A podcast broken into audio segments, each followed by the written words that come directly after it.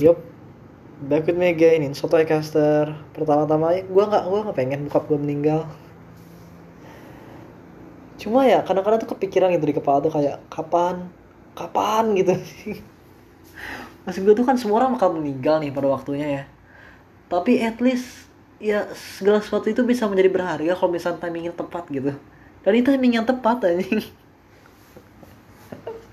Kan enak gitu kita kan nggak pernah tahu gitu kapan kita meninggal. Tapi kalau misalnya kita tahu waktu yang paling tepat untuk meninggal kalau kita meninggal kayaknya itu meninggal yang paling berharga deh.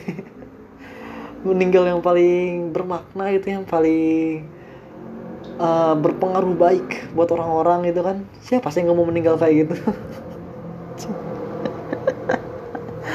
Aduh. Ya apa ya asumsi di kepala gue kan kayak ya dengan bokap gue meninggal maka keresahan-keresahan gue bakal hilang gitu. Berarti di belakang itu ada asumsi lagi kalau misalkan bokap gue itu penyebab dari segala keresahan gue dan apa ya kalau misalkan emang bener meninggal pun paling kecil, kemungkinan itu cuma dua gitu. Yang pertama gue bakal lihat dia meninggal terus ya ya kan gue bakal bilang kayak gini ya kan kata gue juga bener kan emang dia anjing penyebab keresahannya gitu. Emang dia bikin kepala gue berisik anjing. Atau misalnya kemungkinan kedua kayak gue bakal anjing ternyata ternyata bukan dia anjing. Bukan dia penyebab keresahannya. Gue masih resah juga ternyata ya. Aduh anjing. Kayaknya gue bakal tetap bikin podcast lagi deh. Nah itu tuh. Itu yang paling yang bakal gue bilang di waktu nisan bokap gue anjing. Antara dua itu doang itu. Kan ada penyesalan sama sekali. Ada penyesalan antara gue bakal ngerasa wah prediksi gue bener. Atau prediksi gue salah ya udah itu doang gitu. Kan ada penyesalan sama sekali menurut gue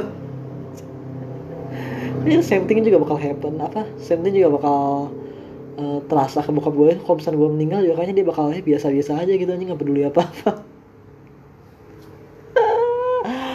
Karena gue tuh threat buat dia gue tuh threat.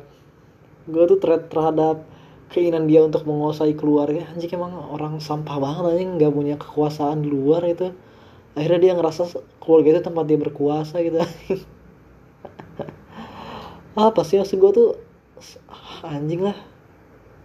Di mana seorang kepala keluarga itu harus bertingkah sebagai leader yang apa ya harusnya tuh ngarahin keluarga ke arah yang lebih baik dan melindungi keluarganya dan mendidiknya gitu. Ini dia cuma di sini tuh cuma kayak jadi pemerintahan feodal doang gitu. Dikritik nggak bisa tapi segala keputusannya sesalah apa pun itu harus diturutin gitu anjing. Goblok banget emang. Nggak bisa dikritik sama sekali. Ya emang bener ya ternyata ya. Uh, keluarga itu adalah sebuah miniatur negara anjing. Emang bener emang bener anjing. Keluarga gua, gua begini gitu dan negaranya juga sama aja. Aduh begitu ada yang kritik tuh bukannya kritiknya didengar atau misalkan ternyata ya misalkan kritiknya absurd gitu ya tinggal dibalas sama narasi yang logis aja gitu kan beres itu selesai gitu. Masalah orangnya percaya atau enggak sih ya. Gimana ya gue juga bingung sih sebenarnya. Kalau misalnya nggak percayanya banyak gimana ya? Tapi maksud gue tuh kalau misalkan ya isi-isi dari rakyatnya logis sebenarnya dikasih narasi yang meluruskan kritik-kritik yang nggak masuk akal itu ya harusnya udah beres sih. Tapi kalau misalkan rakyatnya sendiri juga nggak bisa mikir jernih gitu ya gimana ya? Kan narasi logis juga nggak akan ini akan ada gunanya gitu. Kayaknya emang harus dibungkam. Kayaknya Soehar Soeharto emang bener deh anjing. Segala yang kritik bungkam aja udah. Karena dikasih narasi logis gak akan bener gitu. Udah gue percaya sama Soeharto anjing. Gue nggak percaya demokrasi. Ah fakta banget anjing Gak menurut gue anjing lu yakin gak sih? Lu yakin gak sih demokrasi itu bakal berjalan di Indonesia? Kayak anjing kemarin siapa sih Socrates atau Plato gitu ya yang bilang aduh lupa gitu pokoknya dia tuh uh, ngedebat demokrasi dia tuh nggak setuju sama demokrasi karena argumennya tuh gini nih di saat kita ada guncangan yang besar di tengah-tengah laut gimana nih kita akan mengikuti uh, keputusan yang diambil oleh 50 orang atau kita bakal mengikuti keputusan yang ambil sinakodanya kita bakal ngambil keputusan yang dia kita bakal ngikutin keputusan yang diambil nahkodanya dong. Ya, kayaknya ini udah deh di episode gue yang sebelumnya ya. Aduh gue tuh bingung anjing emang. Sebenarnya susah susah bro bikin podcast monolog kayak gini tuh anjing. Lu harus benar-benar berisi kepalanya dan buat ngeberisikin ngeberisikin kepala tuh emang harus dalam kondisi yang resah banget gitu. Lu harus nge-embrace keberisikan di kepala lu gitu. Lu harus nge-embrace semua keresahan yang ada supaya akhirnya kepala lu berisik jadi lu bisa ngomong sendiri gitu. Tapi kalau misalnya keresahan-keresahan kayak di apa ya di manage itu dibiarin kayak maksudnya tuh diatur gitu kan. Pokoknya jangan lu resah gitu dikecilin inten- intensitasnya. Nggak dibiarin liar gitu aja. Susah sih anjing tapi juga di sisi lain kalau misalnya keresahannya dibiarin terlalu liar kayaknya kayaknya gue stres juga anjing. Aduh. Gue juga nggak mau gila sendirian kayak gitu anjing. Emang orang aneh mana sih yang bisa ngomong 20 menit sendirian? Kan menurut gue itu aneh banget anjing. Menurut gue itu aneh banget ya itu menurut gue absurd anjing.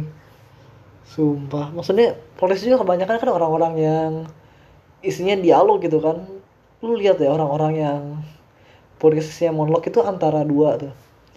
Pertama ya dia udah nyiapin skrip sebelumnya. Kedua ya emang kepalanya berisik itu orang-orangnya emang orang-orang yang up semua. Lu lihat deh yang bikin podcast podcast monolog. Bill Burr orang yang emosinya bener-bener kacau gitu kan. Mark Maron orang yang nemuin apa namanya? Nemuin materi stand up ketika dia lagi nyetir dan dia nggak akan ini nggak akan bisa fokus nyetir kecuali dia nulis dulu gitu si keresahan yang ada di kepala itu. Karena dia takut keresahannya hilang. Akhirnya dia nyetir satu tangan satu tangan lagi megang kertas sambil ya jadi jari kelingkingnya itu megang kertas jari yang lainnya sisanya itu dia megang pulpen gitu. Dia nyetir sambil kayak gitu.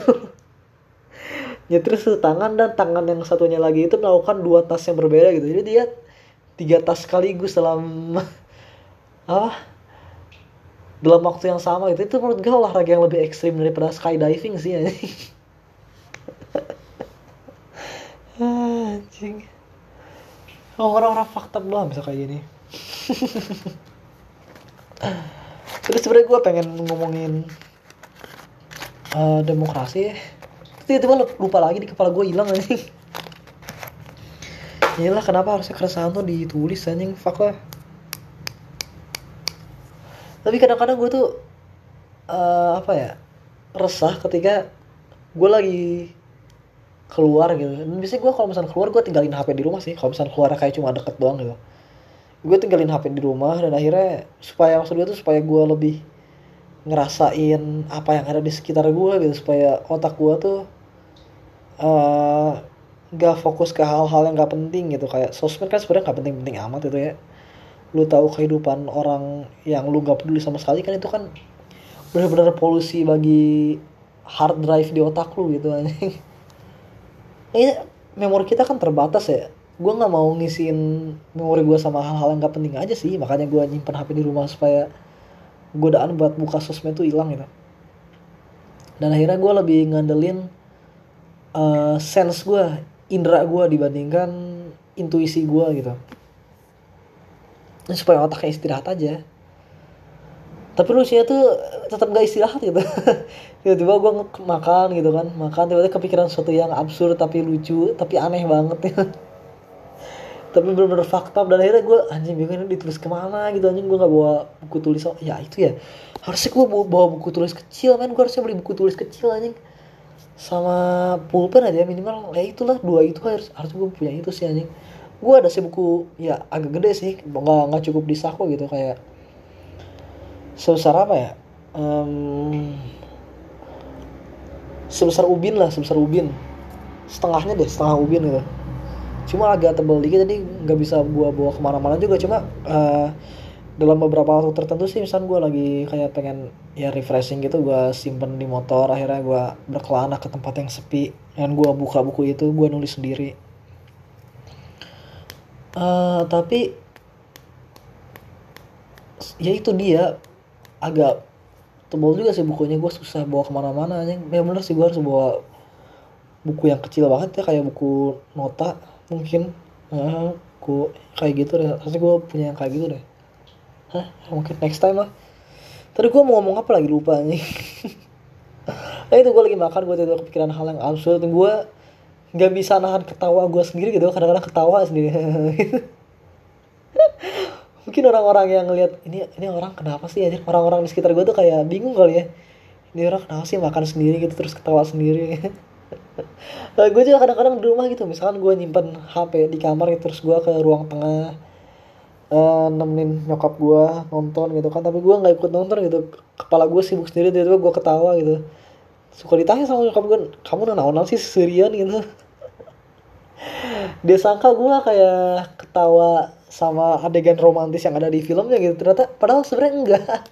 Gue ketawa sama kepala gue sendiri ya. Aduh. Sebenarnya ketika gue lagi resah banget sih ya gue kadang-kadang berusaha mengesampingkan uh, keresahan gue caranya dengan ya emosinya gue turunin logikanya gue naikin.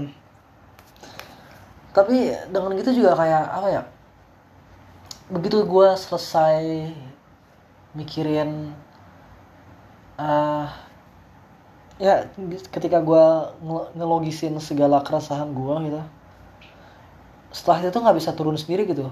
Nggak bisa tiba-tiba gue naikin lagi perasaannya gue turunin logikanya nggak bisa bakal uh, prosesnya panjang gitu. Prosesnya nggak nggak instan.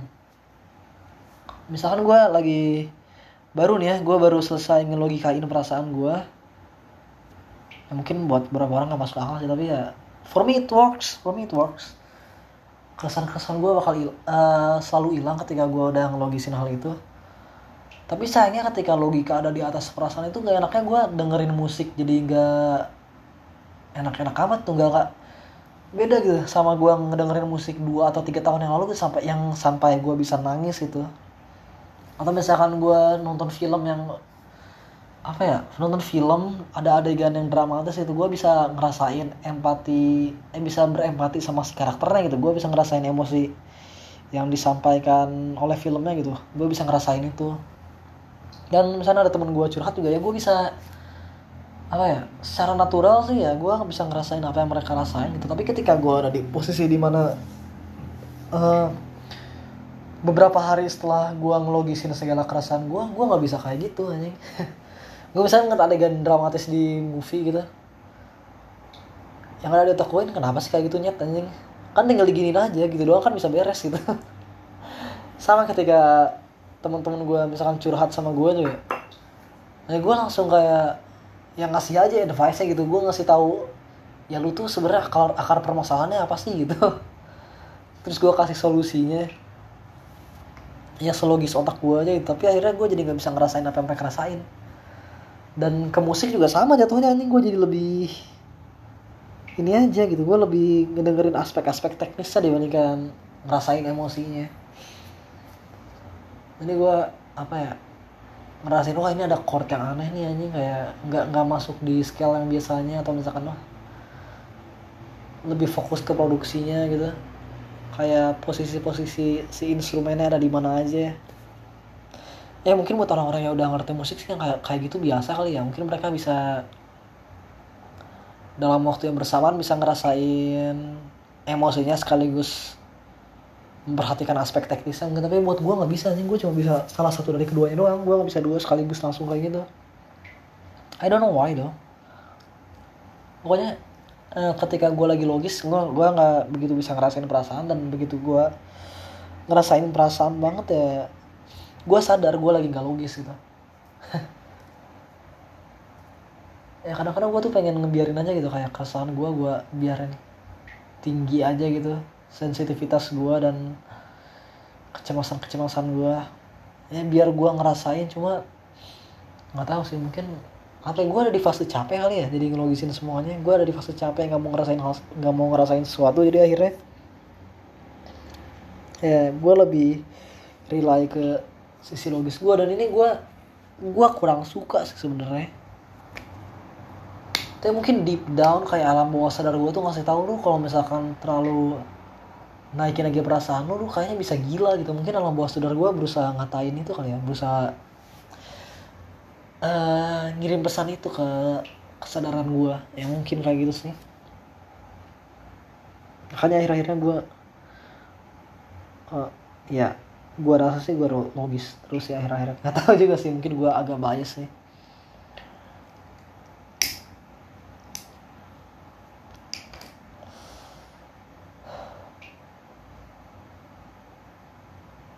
sumpah kan gue tuh selalu pengen jadi seniman ya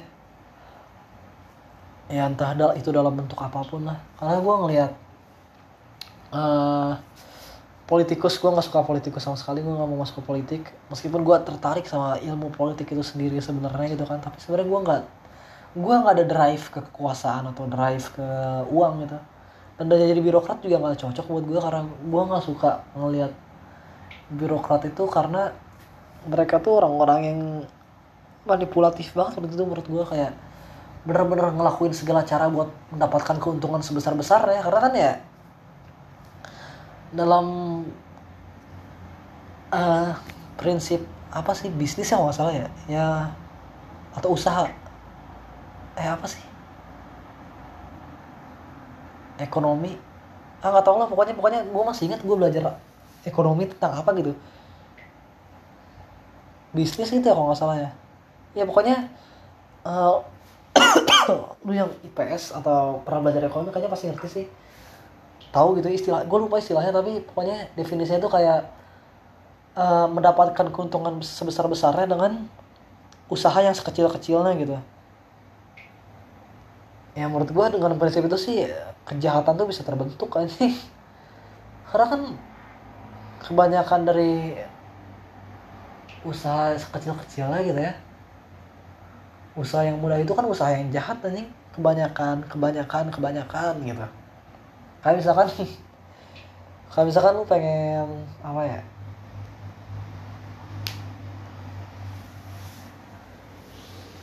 Hmm, pengen ngubarin sebuah organisasi yang menurut lu merugikan lu gitu. Ya udah lu hancurin aja organisasinya kayak lu bom gitu seperusahaannya lu bunuh uh, pemimpin perusahaannya selesai kan anjing usaha yang sekecil-kecilnya kan itu. Itu eh, kalau misalkan lu cuma pengen ngancurin doang gitu kan selesai gitu. Ngilangin saingan ya hilang saingannya cuma ya pasti secara hukum sih lu bakal ini juga. Bakal apa bermasalah juga sih cuma eh gue bingung anjing. Lu ngerti gak sih maksud gue poinnya? Ya kayak misalkan lu um, aduh gimana cara dapat uang yang banyak? Uh, dengan jumlah yang sama gitu ya. Keuntungan yang sebesar-besarnya misal besarnya udah sama tapi dengan usaha yang sekecil-kecilnya. Berarti kan di antara dua usaha ketika ada yang lebih usahanya lebih besar dan usahanya lebih kecil kan otomatis kita bakal milih yang lebih kecil kan. Kalau misalnya kita benar-benar mengikuti prinsip itu. Dan lu bayangin gak sih? Dengan korupsi dan dengan merintis usaha dari awal banget kira-kira mana yang lebih mudah sih?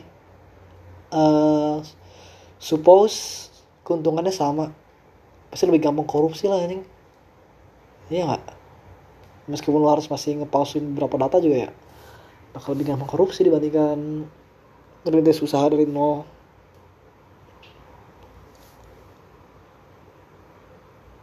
Atau kayak misalkan di organisasi gitu kan ya dibandingkan kita nyari sponsor lebih baik kita malak-malakin maba yang masih bisa dibohongin gitu ya ya kan itu usaha kecil-kecilnya juga kan. Makanya menurut gue itu menurut gue itu immoral sih. Itu immoral banget anjing. Menurut gue kayak prinsip mendapatkan keuntungan sebesar-besarnya dengan usaha yang sekecil-kecilnya itu itu bisa menjadi apa ya, berpotensi menimbulkan kejahatan gitu menurut gue dan korporat kan mereka dengan bertahun-tahun memiliki prinsip seperti itu lu kira moral mereka akan bergeser apa anjing misalkan ya ya oke lah usaha sekecil-kecilnya tapi kan gue masih inget moral juga gitu. Tahun pertama gitu kan tahun kelima ya ya ini mungkin masih bisa lebih bawah lagi sih. Ini kan masih moral masih ada moralnya lah meskipun nggak seberapa. Ini kan masih masuk akal gitu masih defensif masih denial gitu. Akhirnya turun lagi turun lagi turun lagi turun lagi gitu kan. Nah, moral kita selalu bergeser gak sih? Kayak misalkan ya dulu dulu gitu waktu masih SMP kayak dibilangin sama bokap nyokap gue ya temenan jangan sama anak nakal gitu. Jangan ngerokok jangan narkoba jangan minum alkohol gitu. Ya lu kan awalnya kan kayak ya ya oke lah aku jadi anak baik gitu. Terus tiba-tiba ngegeser ke nyontek tiba-tiba ngegeser lagi ke ya misalkan bajunya dikeluarin gitu. Kan ya ini kan nggak apa-apa orang uh, baju dikeluarin juga bukan berarti aku anak yang nakal kok gitu. Ya. terus ke, celana dikecilin gitu kan dengan alasan yang sama juga gitu. Kan celana dikecilin juga bukan berarti aku orang yang jahat. Ya bener gitu masih masuk akal gitu kan. Lama-lama lo mulai ngerokok ya nggak apa-apa sih orang rokok itu ini ini ini ini, ini kan. Banyak ada alasan lagi udah mulai nggak masuk akal gitu alasannya kan. Hmm, buat anak 18 tahun bawah kan harusnya nggak ngerokok ya. Tapi ya pasti bakal di, pasti waktu kita SMA juga kan di logis-logis juga kan ada alasan lain di balik itu selalu ada alasan yang jadi justifikasi gitu dan orang-orang yang berpuluh-puluh tahun di korporasi masa? Pasti mereka memiliki potensi yang sama juga gak sih? Geser-geserin batas-batas mereka itu batas moral terus gimana? Lama-lama juga makin bawah makin bawah makin bawah makin bawah gitu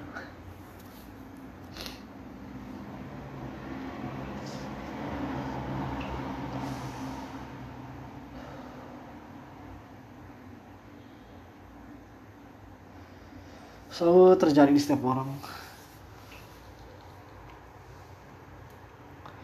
Atau polisi politisi yang dulunya aktivis-aktivis kemanusiaan akhirnya masuk ke politik.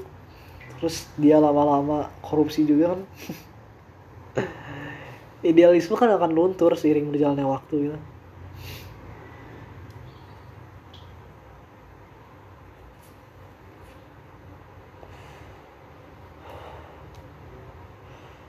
uh, makanya gue milih uh, pengen jadi seniman di antara pekerjaan-pekerjaan lainnya gitu. Karena menurut gue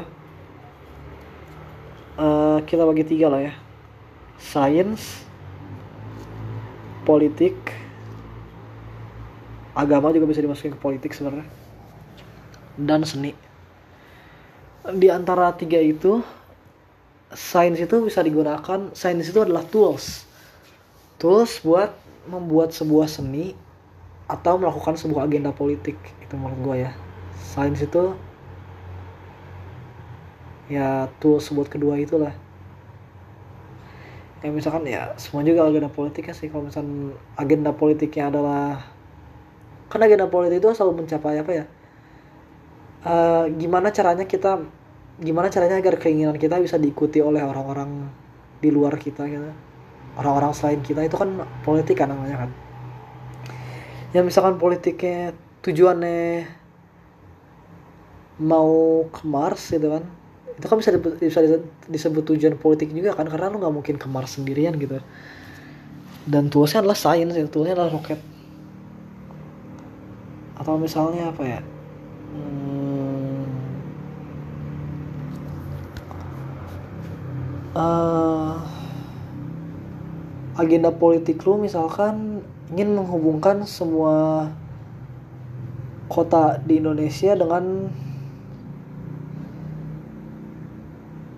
uh, ya transportasi yang lebih mudah gitu.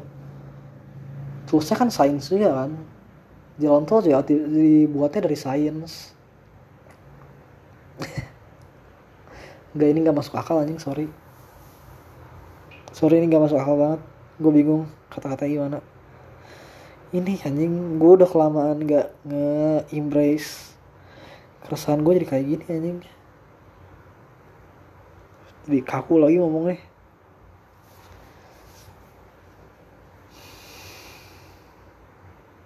Atau agenda politiknya Hitler deh. Agenda politiknya Hitler kan uh, agenda politiknya Hitler kan dia pengen menyebarkan ras Arya semakin besar karena dia merasa ras Arya itu superior gitu supaya dunia ini bisa memiliki ras manusia yang paling ideal gitu kan. Itu kan agenda politik dia dan toolsnya apa? Toolsnya ya alat-alat peperangan. Atau peperangan itu kan terbentuknya dari sains juga kan. Makanya gue ngelihat sains itu cuma sebagai tools itu uh, dan sains juga bisa dipakai di mus eh di seni kan karena segala seni juga kita butuh alat dan alat-alatnya juga pasti ada sains di belakangnya gitu kayak musik kan. Gitar ada sains di belakangnya instrumen semua instrumen itu ada sains di belakangnya bahkan kayak produksi musik juga kan sainsnya kan gede banget. Atau uh, painting ya kan lukis itu kan lukis itu kan ada sains di belakangnya kan kayak ya cat warna juga kan dibuatnya dari sains gitu kan makanya gue nggak sains cuma tools yang digunakan sebagai seni dan yang digunakan sebagai tools untuk seni dan politik kan. Make sense gak sejauh ini make sense lah ya. Lu, lu paham lah maksud gue maksudnya gimana? Dan politik ini menurut gue isinya propaganda anjing. Nggak selamanya kan kita itu bisa apa ya uh, nyebarin apa yang kita mau ke orang-orang dengan cara yang jujur gitu. Harus ada yang dipelintir dulu sedikit gitu. Harus kita apa ngeliat dulu orang lain cara berpikirnya gimana. Terus kita menyesuaikan cara ngomong kita dengan cara berpikirnya orang lain gitu kan. Ya kan jadi kita nggak nggak 100% jujur kan. Pasti ada jujur yang dibatasin dulu gitu. Misalnya 50% nya jujur 50% nya ngikutin mereka gitu. Supaya bisa diterima gitu kan. Jadi nggak nggak 100% jujur gitu. Tapi ini seni itu menurut gue satu-satunya tempat di mana kita bisa 100% jujur anjing. Ya kan? Terlepas diterima atau enggaknya kan seni tetap seni anjing. Iya nggak?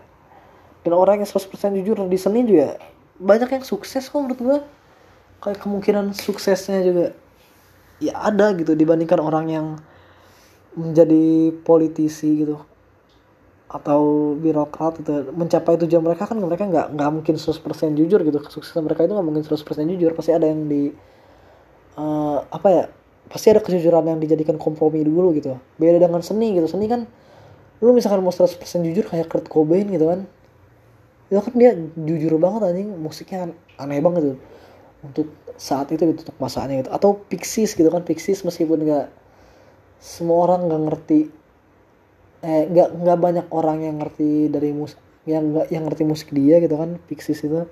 Pada masanya gitu tapi kan beberapa tahun kemudian dia tiba-tiba orang mulai mengapresiasi hal gitu sama kayak Radiohead juga kan. Radiohead ya musiknya kompleks banget tuh mereka bener-bener nulis musik dengan jujur gitu. Mereka nggak ngikutin pasar maunya kayak gimana gitu. Mungkin ada beberapa lagu yang iya sih tapi ada beberapa karya mereka juga kan yang 100% jujur dari isi kepala mereka kan. Yang meskipun gua nggak bisa nebak juga. Cuma ya dengan keabsurdannya mereka gitu dengan bener-bener mereka tuh apa ya milih notasi notasi yang gak konvensional dan chord-chord yang gak konvensional tuh menurut gue itu bentuk kejujuran yang murni banget sih anjing. Atau Jackson Pollock gitu di mana ketika orang-orang itu bikin apa ya, karya-karya realis di masanya tapi dia bikin karya yang benar-benar abstrak gitu dan yang apa ya dia benar-benar ngelemparin cat ke kanvasnya gitu kan. Nggak nggak dibentuk sama sekali benar-benar cuma lemparin doang ciprat ciprat ciprat ciprat. Tanpa ada konsep sama sekali. Absurd gitu. Dia tetap jadi seniman yang sukses juga kan. Atau dulu tuh pernah ada juga itu yang kayak uh, karya seni dia mulai apa ya dia resah sama modern art itu karena menurut mereka modern art itu karena menurut dia itu modern art itu nggak ada artinya gitu cuma hal sederhana yang dilebih-lebihkan gitu. Akhirnya dia masukin toilet ke sebuah museum dan dan mengatakan ini adalah sebuah seni gitu. Itu hal yang jujur banget kan. Dia nggak mikirin gimana caranya ini bisa diterima sama semua orang kan. Maksudnya orang gila mana gitu yang tiba-tiba mikir e, ini toilet kayaknya bisa gua ubah sedemikian rupa supaya orang-orang bisa mengerti maksud gua deh. Yang enggak juga kan? Dia nggak mungkin kayak gitu kan? Lu paham sih maksud gua? Dia nggak apa ya? Kalaupun iya pun ya apa sih apa sih yang bisa bikin sebuah toilet itu di apa ya dikompromiin kejujurannya? Supaya sesuai dengan orang-orang yang saat itu menyukai modern art itu. Di sebelah mananya dia di kompromi di sebelah mananya coba. Gue pengen nanya gitu. Nggak ada kayak apakah toilet ini bikin lebih simpel kan nggak kan juga menurut gue ini bener-bener masukin toilet doang gitu. Nah, kayaknya nih eh, episode paling absurd ya paling kacau. Ini gue juga sebenarnya masih pemanasan ke keresahan-keresahan gue karena apa ya gue ini baru balik lagi ke Jogja lagi tuh. Anjing bolak balik mulu ya ke Jogja Bandung anjing nyebarin virus. Enggak tapi gue di swab aman terus kok. Saya kan selalu memakai masker ke mana-mana anjing ah nggak lucu juga sih. Maksudnya apa lah pemanasan lah. Gue kemarin tuh sempet di rumah tuh ya mau bikin podcast agak susah. Anjing gue ngerasa kayak terkekang juga gitu. Gue nggak gue nggak mau. Ketika gue bikin podcast gue tiba-tiba didengar sama adik-adik gue di saat gue lagi bikin podcast gitu kan. Ini gue ngerasa nggak bisa jujur aja. Gue nggak bisa jujur di keluarga gue gitu. Karena banyak perasaan yang harus gue jaga juga yang gue nggak suka sih kayak, kayak gitu. Harusnya idealnya semua orang itu ngejaga perasaannya masing-masing gitu. Nggak apa ya nggak menggantungkan perasaan dia ke orang lain. Gitu. karena semua orang juga punya perasaan masing-masing gitu. Kenapa kita harus jadi tanggung jawab sama perasaan semua orang? Ya udah tanggung jawabnya sama perasaan sendiri sendiri sih. Harusnya sih gitu anjing. Ya kan kalau misalnya kita terus-terusan apa ya percaya sama bahwa perasaan itu harus dijaga gitu. Perasaan orang itu harus dijaga. Kita kan secara di, al- di alam bawah sadar kita juga kita pasti bakal mikir ya lah orang lain misalnya orang lain nyakitin perasaan kita kita pasti bakal apa ya ada pikiran bahwa lah eh, sebagai manusia kan kita harus menjaga perasaan orang-orang gitu. Ngerti sih maksud gue jadi kita bakal berharap orang lain itu ngejaga perasaan kita juga gitu make sense gak sih maksud gue make sense lah ya. Ya make sense lah.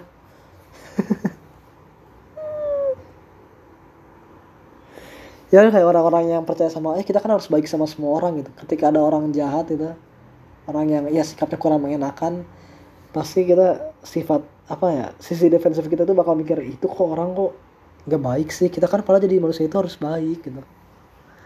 Make sense gak sih maksud gue makanya gue ngerasa kayak perasaan itu nggak harus dijaga tuh ya supaya orang-orang menjaga perasaannya masing-masing gitu. Dan nggak ada demand dari diri kita buat nggak ada demand dari diri kita kepada orang lain supaya orang lain menjaga perasaan kita itu. Karena menurut gue akar dari kebanyakan permasalahan sih gitu sih. Kita berharap bahwa orang-orang harus menjaga perasaan kita. Itu sih. Kayaknya bakal lebih simpel kalau kita ngejaga perasaan diri sendiri kita fokus ngejaga perasaan sendiri kita orang ketika orang-orang apa melakukan sesuatu yang gak mengenakan kita juga kita nggak akan protes ke mereka. Lu kan lu kan harus ngejaga perasaan gue yang kita nggak protes gitu kita bakal lebih fokus ke ya udah gimana caranya gue supaya ngerasa lebih baik sekarang. Ya nggak sih? Make sense kan? Ya udahlah gitulah. Yap raguin diri lu sendiri bye